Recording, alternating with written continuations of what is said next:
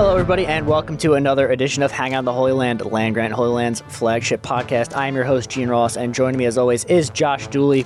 Back with you again for another Ohio State preview. Josh, has your um, pet monkey attacked any kids this past Halloween? Not that I am aware of. We try to keep uh, my pet monkey locked down in the basement under lock and key. So all good in Columbus, but I hear not otherwise, not so much in Texas. Yeah, Texas is back in the news for sure. Maybe not for what they'd want, but other than that, um, we are definitely here to talk about Ohio State and not monkeys down in the state of Texas. Um, Ohio State will be taking on Nebraska this week. There will also be, you know, we have some other stuff to talk about here on the end of this podcast. Um, when you are listening to this, it is Wednesday, but on Tuesday night, they will be dropping uh, the first college football playoff rankings. Um, and so we will talk about that a little bit coming up. You know that they'll be out. We don't know them right now. We're recording on Tuesday afternoon, but by the time this comes out, you guys will know. So we'll give some of our thoughts of kind of predictions of what that'll look like and what we think about the rankings at this point in the season. But the majority of this podcast will be focused on Nebraska. Uh, with this being Tuesday, we obviously have the the weekly Ryan Day and coaches press conference from today. Uh, nothing really serious or of note uh, to talk of. No new injuries or no uh, you know earth shattering things coming out of that press conference today. Uh, Ryan Day was asked about the college football playoff. And he said kind of the sentiment that I think most Ohio State fans should should realize tonight if they get angry about any of the rankings that come out, and it's that he said, you know, nobody really cares where you're ranked weeks nine and 10. It just, you know, if you want to be ranked, you got to keep winning. And I think that's important to, to focus on. I don't think, you know, Ohio State, I believe in the first rankings of the first like time they came out in 2014, I think they were 16th or something. So I don't really think it matters all that much where Ohio State's ranked tonight. I think if they, they win out with the games they have on their schedule and the, the teams they still have to play, I don't think it'll be a problem for them to make the playoffs. So I wouldn't be overly concerned with that, but we'll talk about that a little bit later. Uh, Otherwise, Ryan Day, you know, not much to talk about. They asked him about, you know, how only Jackson Smith-Njigba graded as a champion against Penn State, and he basically said, you know, in order to be a champion, you have to play over 15 snaps and grade over 80%. 80%, and JSN was the only guy to, to reach that threshold. And then on the defensive side, they said, you know, he expects Palaie Gaoteote to have a little bit bigger role in the first half against Nebraska, with Steele Chambers obviously having to miss the uh, first half with the targeting penalty he got in the second half of the Penn State game. Uh, and then Brian Hartline spoke a little bit today as well. And, you know, he just had a lot of great things to say about Ohio State. I would, you know, if you haven't seen his press conference today, I recommend going back and watching it. He, you know, he had a lot of nice things to say and a lot of, you know, interesting stuff to talk about these Ohio State wide receivers and, you know, kind of his process in finding these guys and what it takes to play wide receiver at Ohio State. And he also just had a lot of love for the university as a whole. You know, there's a lot of times Brian Hartline is going to be a guy that finds himself in, in the coaching carousel news a lot because of how well he's done at his position. But you know, he he said as much as, you know, he loves it at Ohio State. He doesn't see himself leaving. It's not like he's he doesn't, you know, have any desire to call plays or anything. He's not looking for that. He just he loves the university. He, you know, his family's here and you know, he said kind of he and his wife talk about how, how hard it would be for him to like go into his room and tell his players he'd be leaving. So, it was cool to hear, you know, Brian Hartline, you know, almost getting emotional talking about how much he loves it at Ohio State, but yeah, all, all good things in the press conference today and nothing much to uh, talk about there. Josh, you have any any thoughts on anything that, you know, they they said in those two today? No, I mean, I think it's worth mentioning that uh, Master Teague is still TBD, his playing status. Uh, he obviously missed last week. So, not, not that he's a huge need, but to have another solid running back in the rotation is always a good thing. So, um, up in the air on whether or not he's going to play this weekend.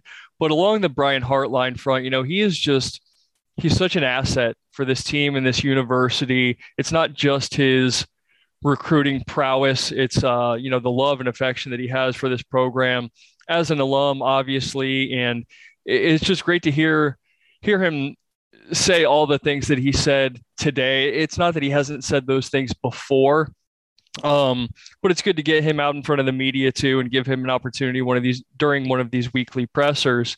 And you know, to me, I think that Brian Hartline is arguably the second or third most important figure for this team. You know, Ryan Day obviously sits sits atop the mountaintop, but after that, for me, it comes down to Brian Hartline and Mark Pantoni. Uh, Mark Pantoni obviously has uh, a kind of a feel and a, a, t- a sense over all of the recruiting, but Brian Hartline has just done so well at his position. He's also established contact with some other guys, and he's just all of those guys, Coach Mick too, they're culture builders and they're they're uh, culture developers. Those guys are just they're all such great assets for this team, this university, and this school to have. So I, I cannot say enough good things about Brian Hartline and really a bunch of the guys in this program and on this staff. I think that um, you know you can take issue with certain games, game plans, schemes, things like that, but all in all, I don't think that you could really ask for a better coaching staff from a a personal standpoint. Football is something else entirely, but it's a good group of guys to have, and Brian Hartline is definitely one of those guys. Yeah, I agree 100%. You could have your gripes with, you know, some of the on-field stuff, but I think overall the the character of a lot of the coaches on this Ohio State staff is very high and I think that goes a long way in the recruiting process and I think that's why, you know, you see Ohio State doing so well in this recruiting class. There's a lot of recruiting buzz coming off that Penn State weekend. A lot of big, uh, you know, upper tier recruits are starting to get crystal balls to Ohio State. There's a lot of momentum for especially a couple of guys on the defensive side of the ball. Uh, we obviously know Brian Hartline's success he's had with the wide receivers, and of course Ryan Day's success with quarterbacks and some of the players on offense. So I think the character of the staff goes a long way, and we saw some of that on display today with Brian Hartline. But nonetheless, uh, this week they will be focused on Nebraska. Uh, Ryan Day did talk a little bit about how you know Nebraska is probably better than their record would indicate. This is this is a good Nebraska team, regardless of their their three and six stance. You know, just looking at Nebraska as a whole, uh, it's hard to disagree with that sentiment because all all six of Nebraska's losses this year have come by eight points or less, and that includes losing by three to both Michigan and Michigan State, and then losing by seven to Oklahoma. So it's been a tough schedule for Nebraska to start the year. Uh, they are coming off three straight losses to Michigan, Minnesota, and Purdue. Uh, but really, this problem that they've had this year and, and seemingly the entire time under Scott Frost has been this this team's ability to close out games. They are just five and eighteen in one score games under Scott Frost since 2018. And so while while they keep things competitive, it just seems like they don't know how to finish out and win games. And I do think they're you know they're going to be competitive with Ohio State. I think this is a team that just that that, that you know they, they follow their assignments and they play good football. They just sometimes don't have the talent advantage to to edge things out at the end. And I do think you know I don't think Scott Frost is a terrible coach, but there are you know some things that happen late in games for Nebraska that just they, they just refuse to win and I don't know what it is I don't know how to fix it but it, it is odd to see like the way that this Nebraska team just seems to not be able to come away in those one score games with a victory. Yeah, it's hard to put your finger on, right? Um, it's not so much on the defensive side of the ball, um, although you know they've had their struggles here and there, but um, turnovers, mental mistakes, lapses in judgment have really just hurt them on the field across the board. And you know, uh, Scott Frost came to back to Nebraska as this sort of knight in shining armor. He won the unofficial Natty with UCF a couple years ago, and I think that their fans and uh, you know their program and everyone really thought that he would turn this program around after the Mike Riley years, and you know it's almost regressed. I think that the talent is there and Scott Frost, he can coach, right? If you go 13 and 0 at UCF and, and win a big bowl game like they did that year, you obviously know what you're doing. He just he hasn't been able to put it together at his alma mater. And it's really odd to see because he's had the recruiting classes. You know, they haven't been top 10, but in his first couple of seasons, he actually brought in top 20, top 25 recruiting classes. It's been on the field results. And I, you know, I'm not too familiar with the rest of his staff. I don't know if they're kind of lacking the upper echelon guys around him or what it is, but um, I, I, would not be surprised if this is Scott Frost's last year in Nebraska. And it's really unfortunate for, for a team to, for a school to bring in a guy who helped them win a co national title as a player and do so well in his first coaching stop. And he was, all, he was also, uh, you know, highly respected when he was at Oregon too as an offensive coordinator it just hasn't worked out. And I think that after a handful of seasons, it, it may be time to to cut ties unless they can rattle off some victories here to close out the season.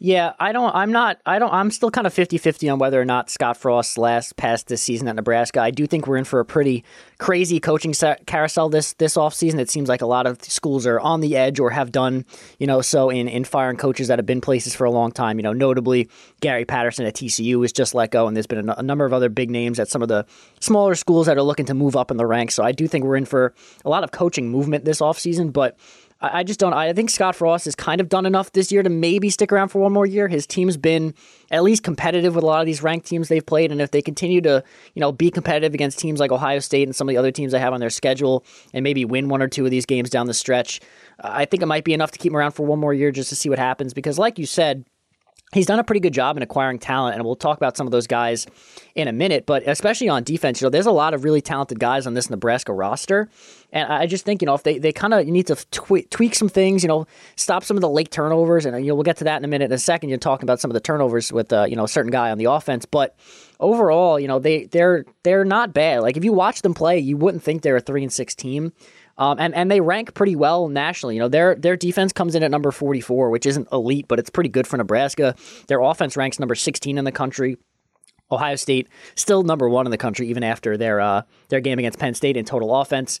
But you know they're, they're pretty solid on both sides of the ball. Their rushing defense and their passing yards allowed are both sitting at number 49. So the defense isn't as high as I would expect, but they do you know they have a lot of guys on that side of the ball, and they should probably be a little better there. And then their offense, you know, their passing offense ranks number 35th, and their rushing offense ranks number 27th. So they're they're certainly not a bad team, and they're not a team you'd expect to be three and six, but like we just kind of touched on. It's just these weird things late in games that seem to lose them games. And you know, while they do have talent, they are they are mismatched against a lot of these you know upper echelon Big Ten teams like the Ohio States, the Michigans, the Michigan States they play. And you know, obviously they played the game against Oklahoma this year. And while Oklahoma is not great, there's still a, a big talent advantage there this year. And you know, Oklahoma's undefeated, but they they haven't looked like it at times. But I don't know. It's a, it's a weird Nebraska team for sure, and one that I do think can do some things to cause trouble for Ohio State. And it's one. It's this is a game where I'm kind of glad Ohio State is coming off a game where they didn't steamroll Penn State because if they did, I think this could be kind of a bit of a trap game for them because I do think that. You know, Ohio State can't come in here expecting to win by 50 points because that's just not what this Nebraska team does. They don't get steamrolled like that, and I think they will give Ohio State a game in this one at least for you know a couple quarters, if not the whole whole game. Yeah, it's almost impossible for Nebraska to lose by 50 based on what we've seen recently. It's always one score games, and I, I you know, foreshadowing. I don't. I think it's going to be more than a one score victory for Ohio State, but I do think that Nebraska can maybe make it interesting for times. I mean, we've seen them match up against solid teams for a half of football or three quarters of a football game. It's just about whether or not they can kind of complete it and seal the deal, and they haven't been able to. So I think that's ultimately what we might see uh, come Saturday is maybe it's closer in the first half, or maybe Adrian Martinez brings them back in the second. But uh, staying close with Ohio State is a chore in and of itself, and I just don't know that they're going to be capable capable of that. Yeah, and so you mentioned Adrian Martinez. We can kind of dive into here a little bit on some of the players on this Nebraska roster, starting with the offense. Uh, Adrian Martinez returns for no shorter than his 47th season as Nebraska's starting quarterback. Um, he is having one of the best years of his career thus far. He's thrown for nearly 2,300 yards with 12 touchdowns to seven interceptions. He is also the team's rushing leader with 438 yards and 11 more scores on the ground. So this is probably the best mobile quarterback Ohio State has played yet this year. So that is something they're going to have to deal with. Um, also in the run game, uh, Rahmir Johnson has been their top actual running back with 433 yards and four touchdowns, averaging around 4.5 yards per carry. They do kind of have a little bit of a, a running back by committee. That he, I mean, uh, Johnson does get the majority of the carries, but both Jaquez Yant and Markese Stepp also see a pretty good amount of playing time. Yant is averaging 7.4 yards per carry on 34 attempts, and Stepp has the only uh, touchdown out of the two. Uh, receivers wise, the team obviously lost Wan'Dale Robinson this past offseason, but they brought in Samori Toure, who is what who was one of the top receivers in all of FCS at Montana and currently has a team high 566 receiving yards with three touchdowns. He is very good. He's a big dude at six foot three, and that's kind of the the mantra of this uh, Nebraska receiving attack, where all these dudes are just massive targets for Adrian Martinez. You have tight end Austin Allen who stands at six foot eight, 260. He's second on the team with 371 yards and two touchdowns. Uh, their other receiver on the other side of, of Toure is Omar Manning. He stands at six foot four. Um, and you know, just just by comparison, you know, Burke and Banks on Ohio State's secondary, they're both six one, and, and Cam Brown is six foot. So there is a bit of a size advantage for Nebraska in this game. I'm not sure how much that'll play into effect. I mean, it's only an inch or two here and there, but it does seem like Nebraska went all in on having just huge, big body receivers that Adrian Martinez can't. Can't miss. And you know, it's had mixed results, but uh, you know, their offense has been doing pretty well. And I, and I really like Toure as a receiver. I think he's a very good player. I'm glad he, you know, moved up from the ranks from Montana to to a school like Nebraska and kind of got more of the national spotlight here. But yeah, I mean, it's an interesting offense for Nebraska. It'll be one that Ohio State. It's different than the one Ohio State has played in recent weeks. You know, Martinez is pretty mobile, uh, but as kind of we alluded to earlier, it just seems like Martinez has a, a propensity to to have a late turnover, whether it be a fumble or a pick at the end of games that, that cost his team the game. We saw it against Michigan late in that game, and we've seen it a number of times in, in Adrian Martinez's career. And so if he could kind of rein in the turnovers, I think he'd be a lot better of a player. He's a guy that Ohio State was looking at as a recruit. He is a, a good quarterback at times, but he just seems to have these mental mistakes at bad times that kind of cost his team in big spots. Yeah, I'll be writing about Adrian Martinez this week as uh, my offensive player to watch for the opposition this week. And I think it starts with him. You know, he's very capable as a dual threat. He's a good runner. Um, he's played well against Ohio State before as a true freshman. He threw for like uh, 270 yards, ran for 70 yards, three touchdowns. Um, again, as a true freshman, and kind of put himself on the map, even though that was a rough season for Nebraska but it's the turnovers, right? Um, 27 fumbles coming into the season, 15 lost. I don't know. I don't have written down how many he's lost this year, how many times he's fumbled this year, but ball control, possession has been an issue with him, and the timeliness of some of his turnovers, too. Um, I think about the Michigan State game. They were in that game. That went to overtime, and Adrian Martinez threw a bad interception that allowed Michigan State to win via field goal. Um, and then against Purdue just this past weekend, four picks, completed less than 50% of his passes. So he's definitely one of those guys who kind of goes up and down. Uh, he did complete 70% of his passes last year, but that's a little bit above what his career average is. It, it, it's like with Nebraska, they have capable players. If they could play a perfect game, they can score points. They absolutely can score points because they've got a bunch of guys who can run the ball. You talked about the receivers and their pass catchers. I mean, Austin Allen is legitimately a power forward out there. He is a massive human being.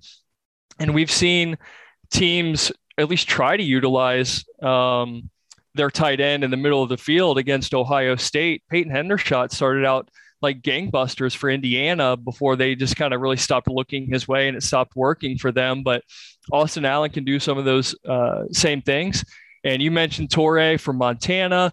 They've got Omar Manning, who was, if not the best, one of the best JUCO wide receivers um, before he joined Nebraska. He's another uh, good big target for them. So they've got guys out there. It's it's whether or not Adrian Martinez can get them the ball and not the other team.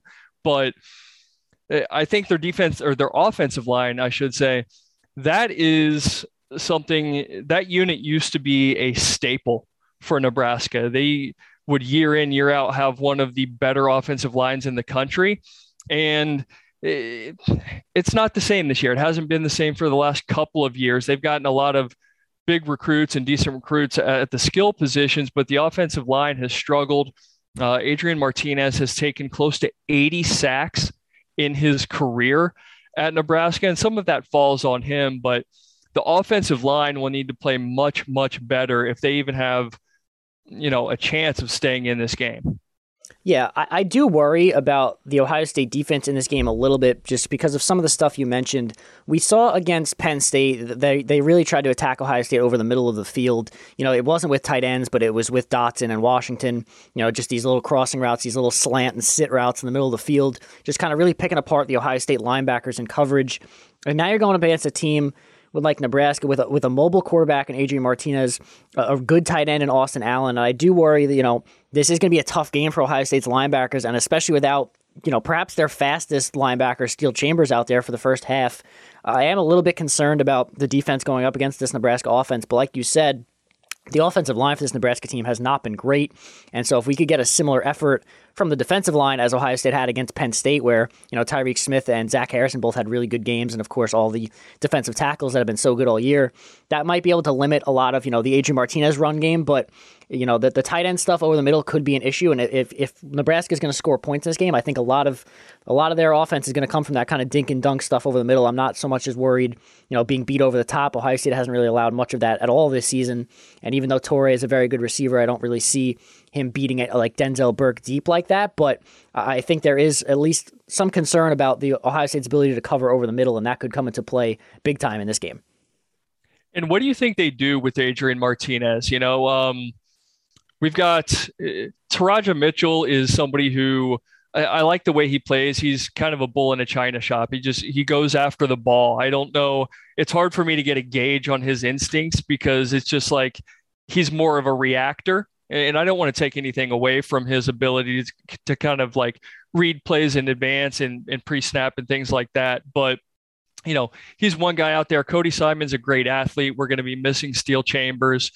Do you think that they maybe utilize a spy on Adrian Martinez? Do you think they stay in more of their base? And if they do run any sort of spy system, who do you think that would be for Ohio State?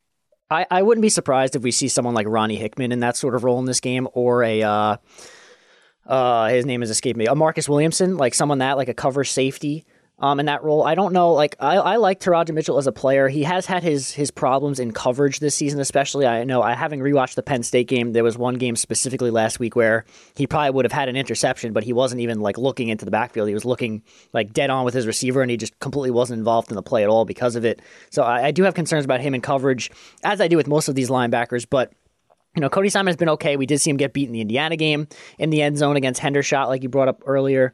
Um, so Ohio State does have some problem with these these linebackers in coverage. So maybe they do just say, you know, these guys aren't going to be able to cover anyway, so we're just going to put one on a spy on Martinez and kind of take away the run game because that is such a big part of this Nebraska offense. But yeah, I wouldn't be surprised if we see someone like Ronnie Hickman or a Marcus Williamson or one of, you know, a bullet or a safety in that role, maybe even a Craig Young, who, you know, I'd like to see more of it on this defense, especially with someone like Steele Chambers out. Um, you know, I, I, think obviously Steele Chambers would be the guy to be in that role if he's going to be in this game. You know, he will play in the second half of this game, so I'm sure we'll see him do that in the second half if this is still a close game, which I expect it will be, at least to start the third quarter. Um, so I yeah, almost I wonder have, have if I, I almost wonder if, and I might sound crazy here, but I wonder if Tommy Eichenberg could have a role in this game for this reason. You know, we've seen him struggle in pass coverage. We've seen him beat, been beat with uh, with misdirection, but for the most part, he does play pretty well against the run. So again, this might come across as crazy, but I wonder if he is out there as a spy as well. Um, if it's just, hey, your responsibility is to keep an eye on Adrian Martinez. He's not quite the athlete of some of the as some of these other guys, but he's a good enough athlete and he's been you know a positive force in the run i wonder if they could utilize him as sort of a martinez shadow in a way yeah, I wouldn't be surprised at all to see a, a, good amount of Tommy Eichenberg in this game, especially in the first half. You know, I think he's looked a lot better in recent weeks in, in a more limited yeah, role. And and I think you know a lot of that comes down to them them taking some some pressure off these linebackers and not asking them to do as much. I think he's like you said, he's done very well in, in run stopping, so that could certainly be an option for a spy. Um, I, I, doubt that you know they Ryan Day said Gaoteote is going to play more. I don't think you're going to run him out there as a starting linebacker and be like, all right, hey, you're you're a spy against Adrian Martinez. I think that's a lot of pressure to put on a guy that hasn't played all that much. So I would definitely be leaning more towards Eichenberg in that role than a Gaoteote. But yeah, I mean, they have options. Uh, it'll be interesting to see what they do. They definitely do have to game plan for it. This is, you know, they can't run out there and run the same defense they've run the past couple weeks because they this is now a mobile quarterback, which they haven't had to worry about for quite some time. But you know, we'll, we'll see what happens out there. I think Ohio State does have the players to get it done. Like we've talked about, the defensive line has played really well. I think that'll aid in, in slowing down Martinez if he doesn't really, if he doesn't have time to escape the pocket, then he, he can't escape the pocket. So as long as you you're getting pressure, that could take some of that away.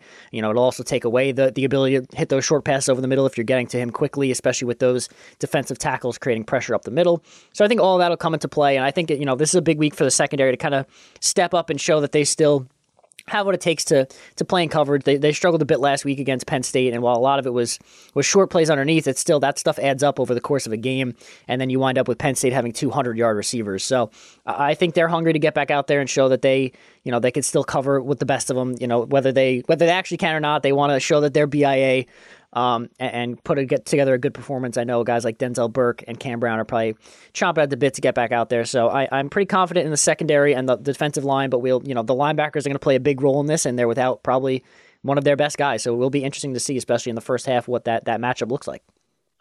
Yeah, I think the closest comp we have is the Oregon team and the Oregon game. Um, they have, or they had, um, Oregon did multiple guys who can run the ball, and they used a lot of misdirection. I don't know if Nebraska will kind of deploy the same scheme and the same mannerisms, but um, you know, Anthony Brown's a mobile quarterback. They did have CJ Verdell at the time, and so Nebraska likes to run the ball by committee. I think that's the closest comp, but Ohio State has really changed up their defense, and a lot of their guys on that side of the ball have evolved and progressed. So I don't think that we'll see a repeat of that game as far as the running game goes, the running defense, I should say. Yeah, and while you know Ohio State's next two opponents in Nebraska and Purdue aren't huge threats to come away with a win, I think they are both good tests of this Ohio State defense before its you know two final big games against Michigan State and Michigan. So I think there is still stuff to be learned here, uh, regardless of the quality of opponent. Even though, like we said, you know Nebraska is probably better than their record would indicate. But flipping over to the other side of Nebraska, their defense. This team plays a 3 4 under Erik Chinander, their defensive coordinator. And they can afford to do that because they have really, really good linebackers and they play in the Big Ten where nobody besides Ohio State knows how to pass the football forward. Mm-hmm. So on on that front, you know, they have a, a, bunch of guys out there that are really good at the position. Luke Reimer is the team's leading tackle with leading tackler with 86 total tackles. Right behind him is Nick Henrich with 79. Uh, super senior Jojo Domann is probably a guy that a lot of you remember. He's been on this, you know, like like AJ Martinez. It feels like he's been here forever. Uh, he's third on the team with 62 total tackles. He's a guy that's kind of like Nebraska's bullet uh, he does a little yeah, bit of everything yep. out there. He also has eight tackles for loss, a pair of sacks, a pick, and two forced fumbles. So he is there, you know, middle of the field playmaker. Does a little bit on the defensive line, does a little bit on the secondary. He's all over the place. Uh, Garrett Nelson is another guy that's listed at linebacker. He has a team high nine and a half tackles for loss and three sacks. So the middle of this Ohio, this uh, Nebraska defense is really the strong suit here, and I would say almost the entire back seven is probably where they thrive because they've got some good guys in the secondary as well. Uh, senior corner Deontai Williams is their leader in the secondary with a team high four interceptions. Uh, you'll also likely remember Cam Taylor Britt, who's seemingly been there for a while. He's a really good player out there. Probably could have tested the NFL waters if he wanted to at the end of last season, but he's still there making plays at, at, at DB. He plays a little bit of corner, a little bit of safety. Um, he's got a team high eight pass breakups with three tackles for loss, a pick, and a sack on the year. So he's another guy who does a lot for this team. Quenton Nelson's another talented corner. So the back seven of this team is really, really talented, and they've got a lot of good guys out there, and they do a pretty good job. Uh, where they don't get a lot from is their defensive line. Um, you know, like I said, they run a 3 4, so they don't really need a ton from their defensive line. It's almost like they're running more of like a three defensive tackle look out there, and they're just they're not really looking for much out of them. But Ben Stille is likely the leader in that unit with three and a half tackles for loss and a sack.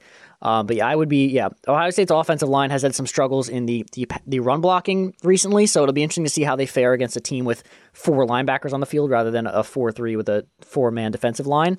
But you know, if if this Nebraska defense is going to test Ohio State's offense, it's going to be more with the linebacker play and the play of the back seven as a whole. Yeah, it's a little bit of a different defensive alignment than Ohio State's used to. Uh, you mentioned JoJo Domann. He is uh, he's uh, very much a hybrid, in my opinion. It's almost like they run a three-three-five, and he plays this, or like a three-three-four-one. Uh, Domann's role is very versatile, and he can do a lot of different things. Although he is more towards the line of scrimmage. Uh, more often. But I, I'm with you. I really like the middle of this defense. And we've talked about Scott Frost bringing in talent those linebackers are all young guys too. Reimer's a sophomore, Nelson's a sophomore, Henrich's a redshirt freshman. Um, so those guys can get it done, and, and it's not something that Ohio State has gone up against this year. So it could present a challenge. Um, eh, the one thing that I can't think that I do think they can take advantage of is the secondary, depending on the health of Deontai Williams. If I'm not mistaken, he has not played, um, or he did not play in Nebraska's last game. He has not played since the 16th, if I'm correct. So I, I, I, tried to do some reading on him. I tried to find out whether or not he was going to play this week. I was unable to do so. But if he's out, you know, that's four picks. That's half of what they've accrued as a team. If he's out, then I think that, eh, not that Ohio State needs more of a reason, more incentive, or more opportunity to take advantage of opponents' secondaries. But this could be a big passing game, I think, for CJ Stroud because those linebackers, as good as they are and as versatile versatile as they are, I think that they can also be beat in coverage. So if you're playing a lot of one on one in the secondary or you're just not matched up correctly, then I think it could be a big week for Olave and Wilson and Jackson Smith-Njigba. So I think that Nebraska can be scored on, although the defense, in my opinion, is probably the strength of their team. Uh, the black shirts they used to call them, maybe they still do, but they've got some capable guys, and I really do like that linebacker group, especially the the youth there. If Scott Frost does get another year, I think that this is a defense that could kind of push itself up towards the top of the Big Ten with some of the the youth and the talent they have over there. Yeah, it's it's funny to say that like it you know with the strength of this back seven that the passing game could be you know the, the strong suit for Ohio State in this game, but I, I think you're kind of right, and it's just because you know it's silly to say, but it almost feels like these Ohio State receivers are just unguardable. The the ability for Olave and Wilson and JSN to just get open on every single play. You know, we saw last week Penn State secondary is really good. Tariq Castro Fields, Joey Porter, uh, Jaquan Brisker, those guys are really really good players, and Ohio State's receivers you know, even as Ohio State struggled to run the ball, their receivers were open pretty much every time they tried to pass it. And, you know, that that that was no small feat against, against the guys they're going up against. And while, you know, Cam Taylor Britt and a lot of these guys in the secondary are good players, it's just it's so hard to, to cover all three of these Ohio State wide receivers at once. And with CJ Stroud playing the way he's playing right now, you know, it, it's just really hard to stop this passing attack for this Ohio State offense. I don't know how much they'll come into this game looking to establish the run more. I'm sure that's been a big focus on, you know, in practice this week. I'm sure they will look to get TreVeyon Henderson going early and often, so they will be trying to, you know, really attack the strong suit of this the, these linebackers and this Nebraska defense. But like you said, you know, if, Deontai Williams is out, that is a big big loss for Nebraska. Um, they, they do still have players back there, but it is so you know if you're not at 100% full strength, even if you are at full strength against these Ohio State receivers, it's hard to guard them. So missing one of your top guys doesn't make life any easier for sure. Yeah, to have three of them is such a luxury. And even if one guy is kind of, I wouldn't say shut out, but minimized or contained, you've got two other guys. And you've also got Jeremy Ruckert as a pass catching option. And we haven't seen a lot from TreVeyon Henderson in the passing game as much recently, but there's another guy too. So this embarrassment of riches that we've talked about all year. Um, I, I would say that they probably are matchup proof. I think that Georgia and Alabama are the two teams that I can think of that you know to where their secondaries would have the best chance at sort of minimizing or mitigating the um, the big gains and the chunk plays and the wide open um, passes that we've seen CJ Stroud hit throughout the season. Those two teams jump out to me, but I think you could give me any other team in the country and I think because Ohio State has so many options that they're going to be able to pass the ball no matter what.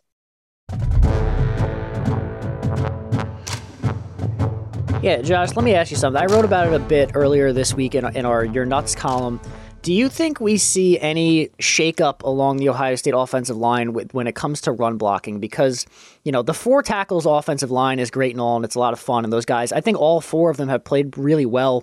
And then Luke Wypler in the middle, middle has done a solid job also. But at the end of the day, their run blocking has not really been great all year. And I think a lot of that comes down to not having guards on the field that know how to do some of the run blocking stuff inside. A lot of the, the pulling and the stuff you got to do, especially on, you know, Ohio State loves to run the inside zone.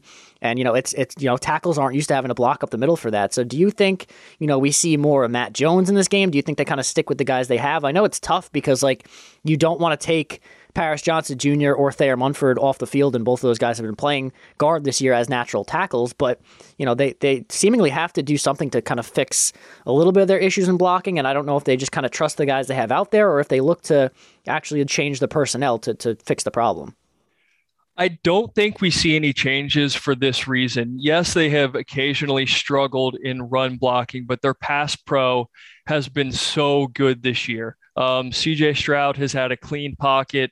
I don't know, 90, 95% of his drop back. So I think you just have to live with, you know, the games and the moments where they struggle a little bit in the running game because they protect CJ Stroud. They give him time to make plays down the field. And we've seen TreVeyon Henderson be able to overcome that. So while he might not be, you know, as potent or as successful behind this current line, I think that the pass pro outweighs the struggles that they've had in the running game. Yeah, I think that's a fair point. And I think, you know, some of the problems they've had could also be fixed with a little bit more creativity in the play calling in the run game. You know, you don't have to exclusively run inside zone. You could, you know, TreVeyon Henderson is so good in space. You could run him to the outside. You could do some misdirection stuff, kind of get him going. So I think there are other ways to kind of fix Ohio State's struggles, uh, but they will have to do that, you know, coming up. How about the, a read option, Gene? We talked, yeah. you know, we heard a little bit about that in the presser, and Ryan Day, uh, you know, said that CJ Stroud's making the right reads.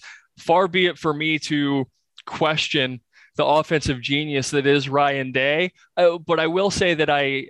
I slightly disagree with what he had to say today as far as making the right reads, unless you know the plan is to always offer the look and not take advantage of it. Yeah, and I don't think it's as much as like a like people like I think more people are confusing like a zone read with an inside zone play because I think a lot of the time like yeah. after Stroud hands it off, he kind of just fakes a run, but I don't think it's him like faking a like a read. I think it's just like kind of what he does to try to draw the defense a little bit after the play. I don't think a lot of these run plays they call are actually true reads as much as they look like. So I, I you know the the quarterback run has not been a part of Ohio State's offense truly since JT Barrett was here, and I know Justin Fields was pretty good with his legs, but even then they didn't really want him to run and they wanted him to to look to throw down the field first. And I think you know, for, to Stroud's credit, he's done a tremendous job of keeping plays alive and throwing down the field even after plays kind of break down. He has to escape the pocket. So yeah, Day was asked about today. He doesn't really seem all that intent on getting Stroud to run, so I wouldn't expect to see it more moving forward. Um, I wouldn't be entirely surprised if we see a true zone read in the red zone here in the next few weeks where Stroud does take one one of these times and kind of catches a defense off guard.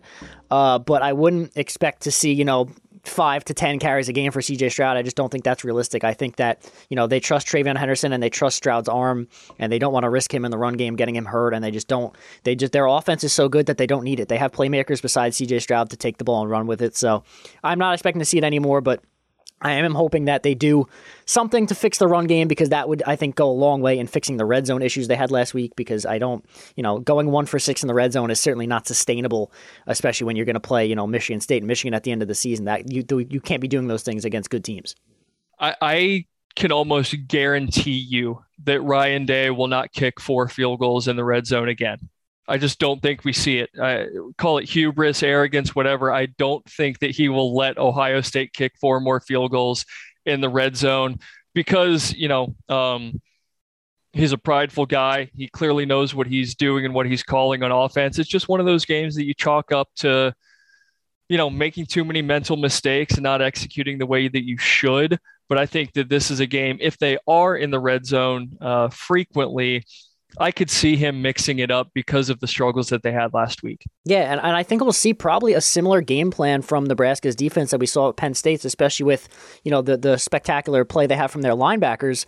I, am assuming that Nebraska will also try to sell out to stop this Ohio State run. So we may you know see another week where Ohio State doesn't look like they're running the ball all that effectively. I would hope it's a little bit better than last week at the minimum, but you know, TreVeyon Henderson's still a really good running back. There's only so much he could do when there's no hole to be found. But at the end of the day, let I, me I ask think, you. Yeah, I want, to, I want to ask you a question now. So, if you were an opposing defensive coordinator, which aspect of Ohio State's offense would you try to attack and limit? Like, if you had to choose one, would you sell out against the run or try and drop eight on almost every play?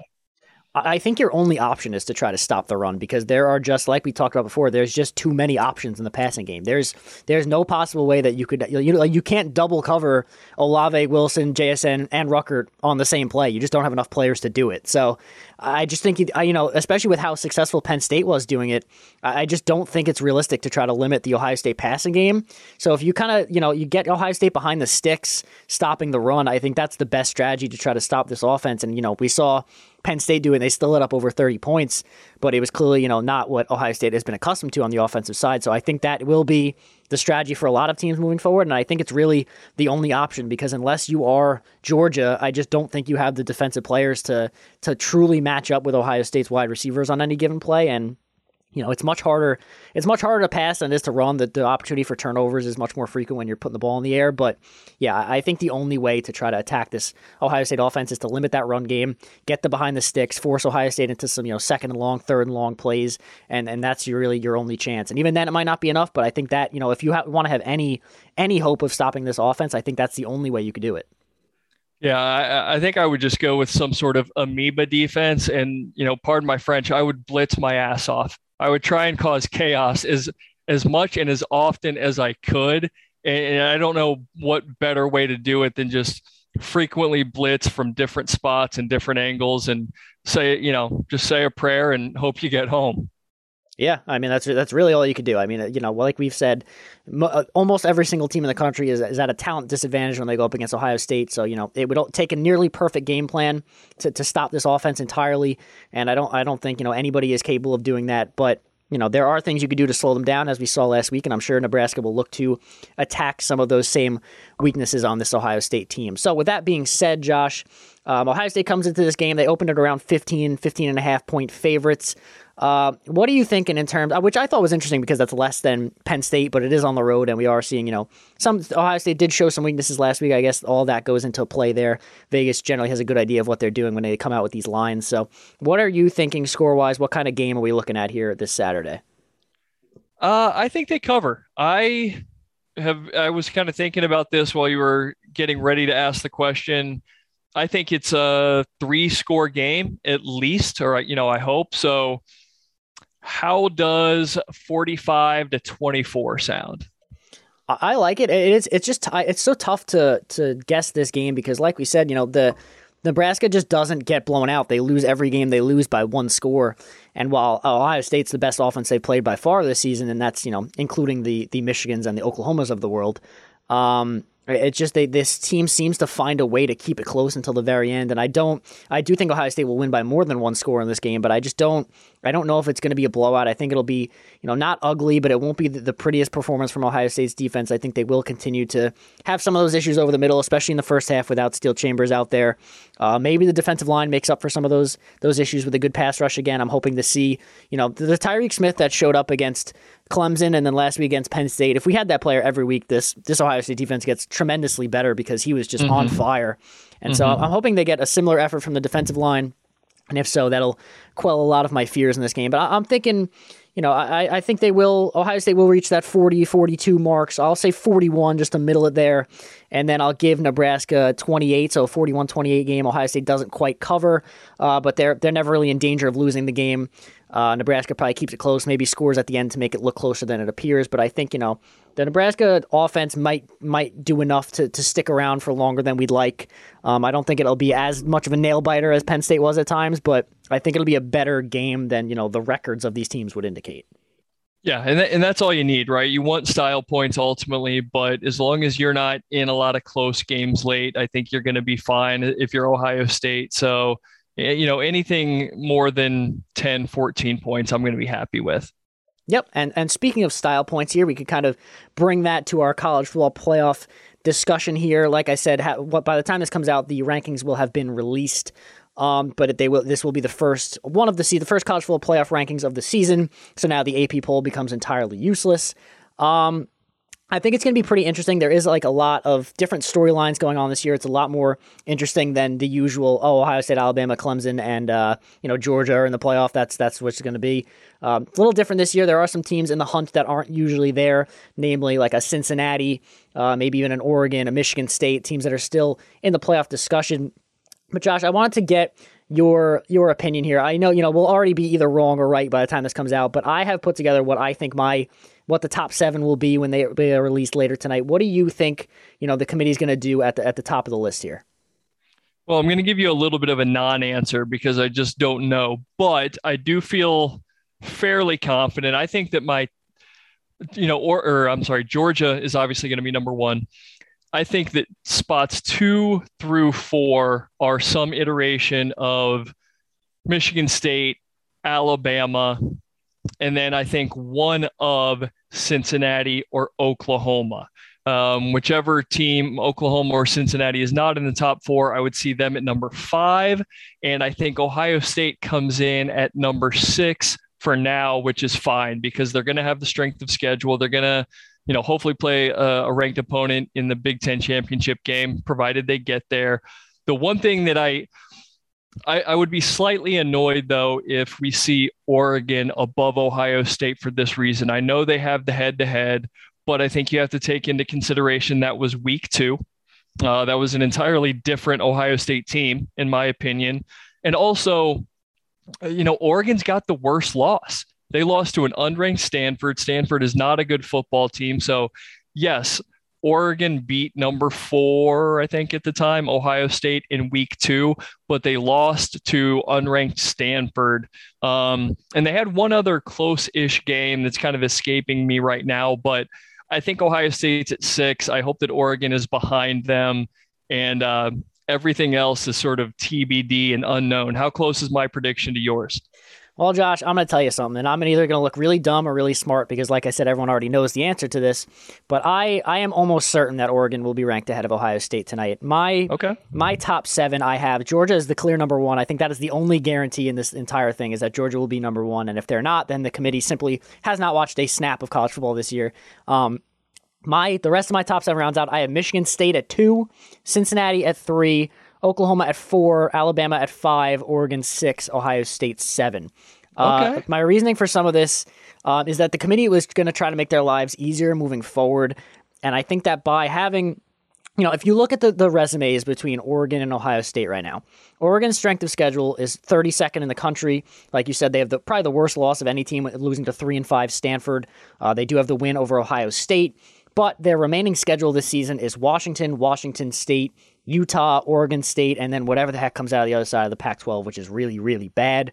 So their strength of schedule is not going to get any better. Comparing that with Ohio State, who already has the number 13 strength of schedule in the country and loss is to a 7 and 1 Oregon team, they already have the ranked win over Penn State. And then their remaining schedule is Nebraska, Purdue, a likely top five Michigan State, a likely top 10 Michigan, and then, you know, either a Wisconsin or a Minnesota who could potentially be ranked in the back half of the poll uh, come the Big Ten title game if they win out. So I just think, you know, while they ha- they could put Oregon ahead of Ohio State tonight, I think it'll be very easy for Ohio State to jump them with the schedule they have the rest of the way. I also think it's possible that Oregon loses a game down the stretch because they've had some close calls against these these uh, you know unranked opponents. But I just think at the end of the day, you know, the head to head, they've had in the past that the committee has said, you know, the head to head doesn't matter as much when the two teams aren't comparable anymore. And I think if Ohio State looks the way we expect Ohio State to look and they have all these ranked wins, I don't think that you could say that Oregon and Ohio State are, are on comparable trajectories and that the head to head would really matter all that much. So I do think it'll be very easy for Ohio State to jump Oregon. And by putting, you know, Michigan State at two or three or four in this poll, that just makes it even easier to just swap Ohio State into their spot should they win that game. You know, I think Oklahoma is liable to lose a game.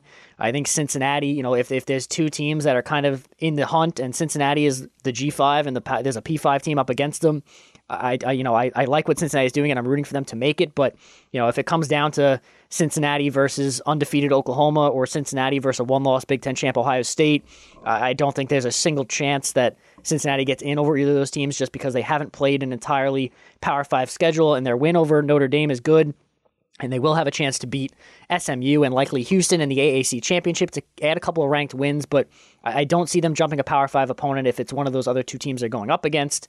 Um, I do think Georgia will handle Alabama easily in the SEC title game, so I don't think that's going to pose much of a threat. So at whoa, the end of whoa, whoa, hold on, hold on a second.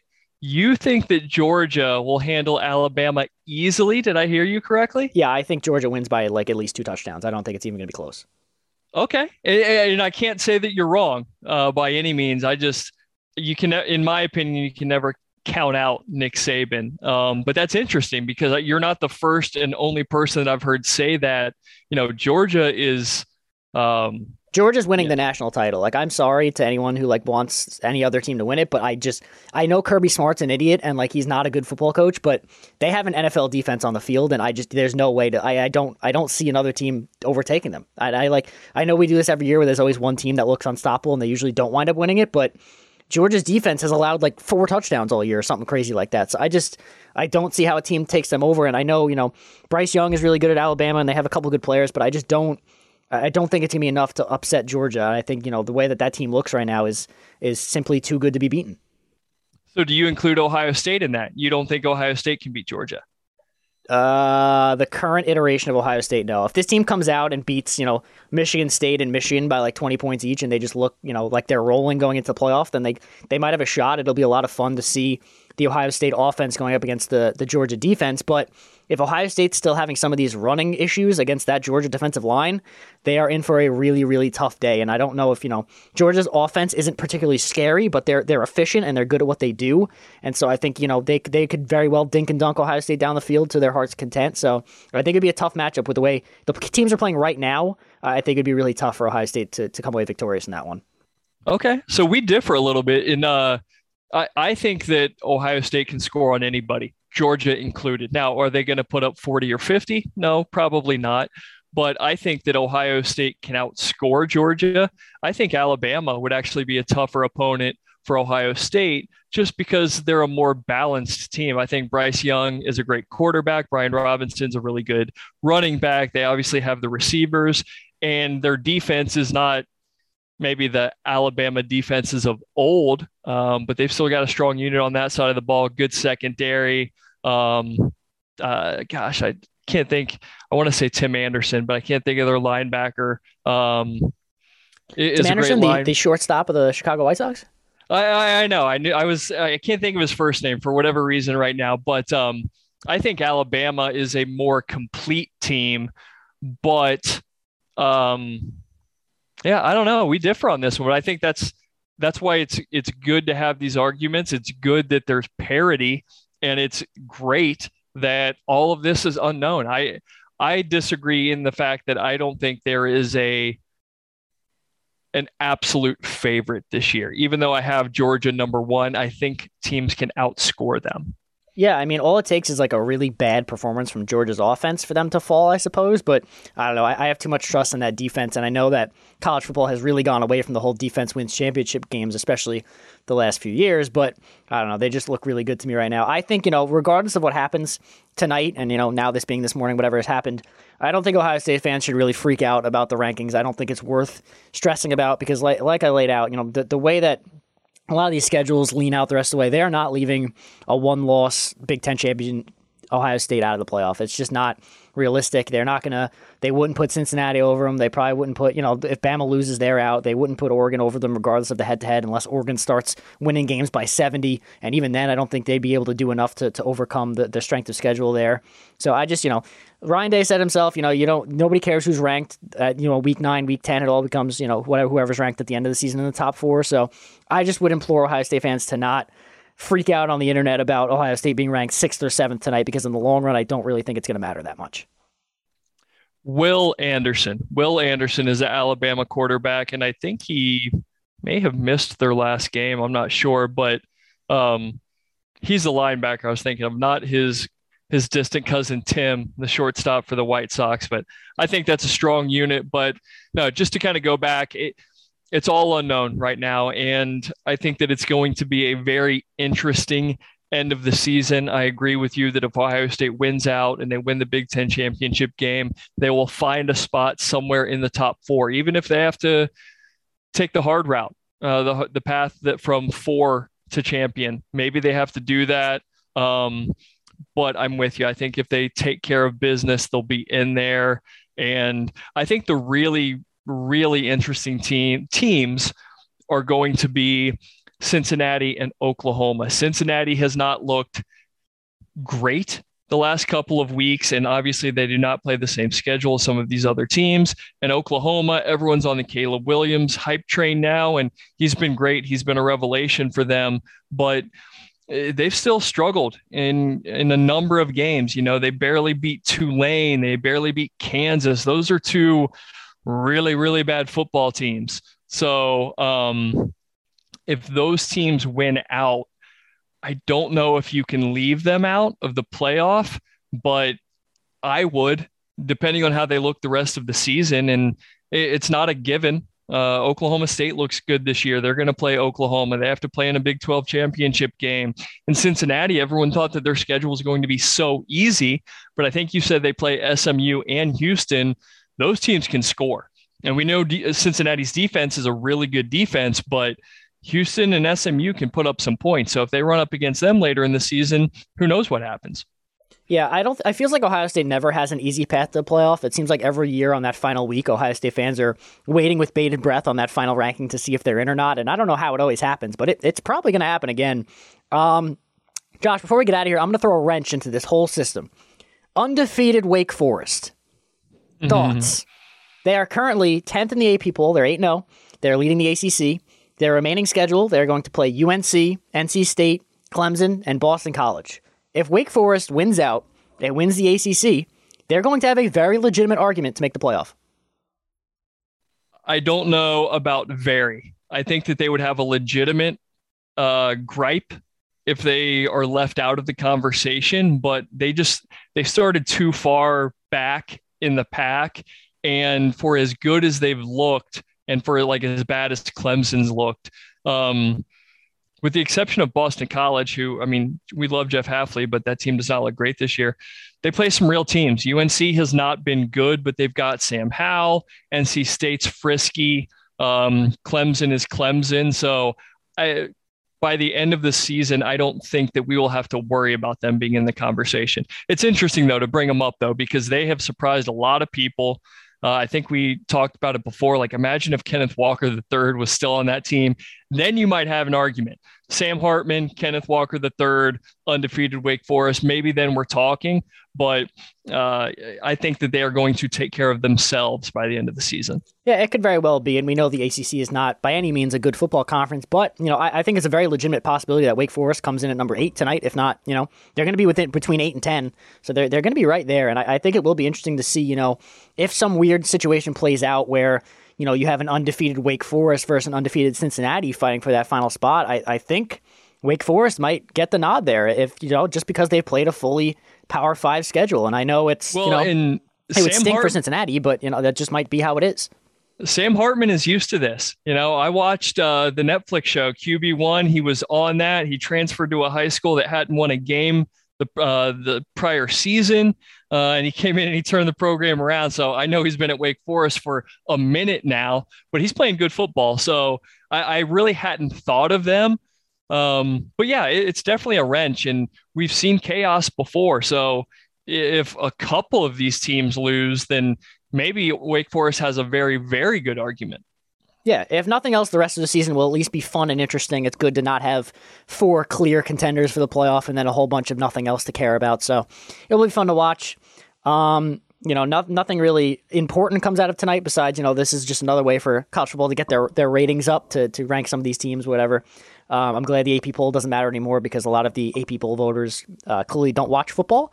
Um, but other than that, uh, I think that's really gonna be it for us. Um, I, am kind of hoping Ohio State comes in at like seven or eight just to really get light a fire under them and, and show them that they you know they start murdering people by like 50 because they realize they have to make the playoffs. So that would be a little fun, you know, like a little little light a fire under them a bit if they're they're ranked a little lower than they want to be. So I don't think it's the worst thing in the world if they're not. You know, I don't think Ohio State's gonna be in the top four. I would almost guarantee they're not gonna be in the top four, but um, yeah, it'll it'll be interesting to watch. I don't think you know, like we've said, there's no real bearing on the end of the season to come from this, but it will show kind of a, a precursor. If Ohio State is already ranked above Oregon, I think that'll be interesting to show what the committee values and you know where they view Ohio State versus Oregon having you know that game being eight weeks removed at this point. So you know that'll it's uh it's all it's all a lot, and you know the there is going to be a lot of discourse on the internet tonight that I'm not looking forward to.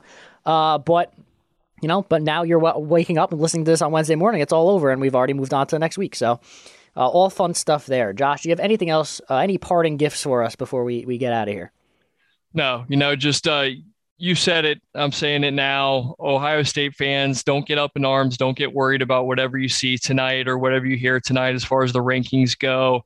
Um, it's just a tent pole, and it's one of many for the remainder of the season. Ohio State needs to take care of business.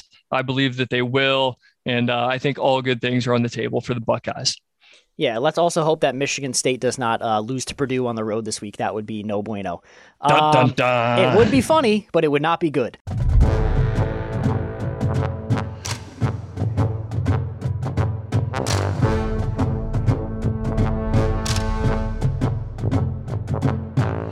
Yeah, so that's going to be it for us this week. We will be back with you this weekend to talk after the Nebraska game. Uh, be sure to follow all of our stuff over at landgrantholyland.com. Be sure to like, rate, review, and subscribe to the podcast and all of that good stuff. And for Josh Dooley, I am Gene Ross. We will see you this weekend. And as always, go Bucks.